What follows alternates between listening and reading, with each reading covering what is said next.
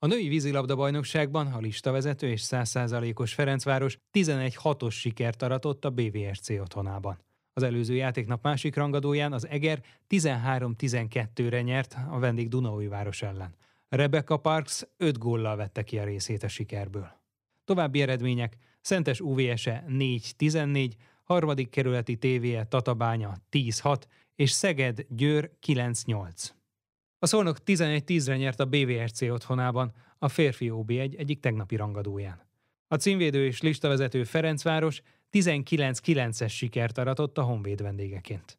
További eredmények Szentes Eger 7-13, Miskolc Kási 15-8, Kaposvár Pécs 14-13, Szeged Vasas 7-14 és UVSE OSC 6-14.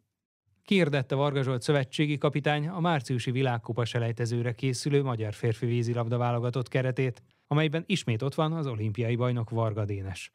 A csapat március másodikán találkozik először, vagy 8-ától 14-ig Zágrában játsza le az öt selejtező meccset. Varga Zsoltot kérdeztük alapvetően azokat a játékosokat hívtam be most is, akik hosszú távon is úgy gondolok, hogy a világversenyekre utazó csapatnak is a tagjai lehetnek. Visszatér a keretbe az olimpiai bajnok Varga Dénes. Korábban is beszéltek már arról, hogy ennek nagyjából most lesz itt az ideje? Igen, természetesen. Én, én úgy gondoltam, hogy ez most a legjobb pillanat, hogy szinte már teljes olyan kerettel tudjunk elkezdeni dolgozni, akikből ténylegesen a, a nyára utazó világbajnokság utazó csapat is kikerülhet. Milyen szerepe lehet Varga Dénesnek ebben a csapatban? Ki lesz a csapatkapitány?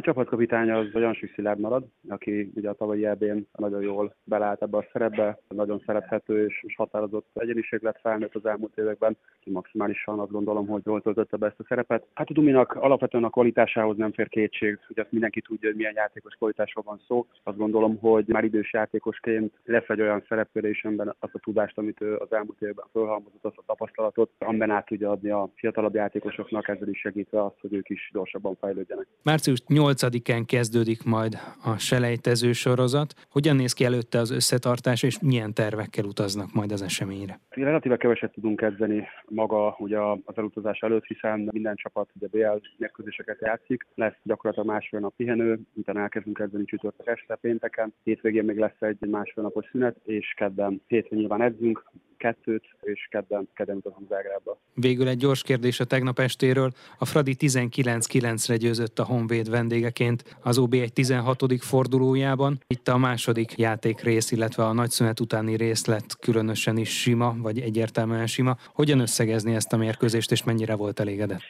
Nagyon jól kezdtük a mérkőzést, abszolút határozott a jó lövésekkel, jó védekezéssel. Talán ez adott egy olyan érzést az egész mérkőzésre, hogy ez egy könnyű mérkőzés is lehet a számunkra és ebből fakadt a, utána az első negyednek a vége, illetve a második negyed, amiből lett egy ilyen feszesebb eredmény, ugye feljött a Honvéd 5 Tehát én azt mondanám, hogy volt egy negyed, egy negyed és talán valamennyi az első negyed végéből, ami, ami kevésbé koncentrált volt, de azért azt is lássuk be, hogy azért a Honvéd egy nagyon bizalommal, nagy lelkesedéssel játszó jó csapat. Tehát azért bennük van az is, és nyilván benne volt ebben a mérkőzésben, akár két-két és fél is szoros legyen, de biztos benne, hogy felépítve a játékot, megnyerjük ezt a mérkőzést. Varga Zsoltot, a Magyar Férfi Vízilabda válogatott szövetségi kapitányát, a Ferencváros vezetőedzőjét hallották.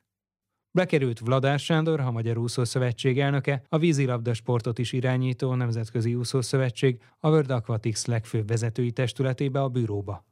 A legutóbbi bűróülésen Hussein al-Musalam, a nemzetközi szervezet elnöke hosszan méltatta a Világszövetség és Magyarország kapcsolatát, kiemelve, hogy a budapesti versenyeken az előkészítés, a szervezés és a rendezés színvonala az abszolút mérce lehet minden házigazda számára.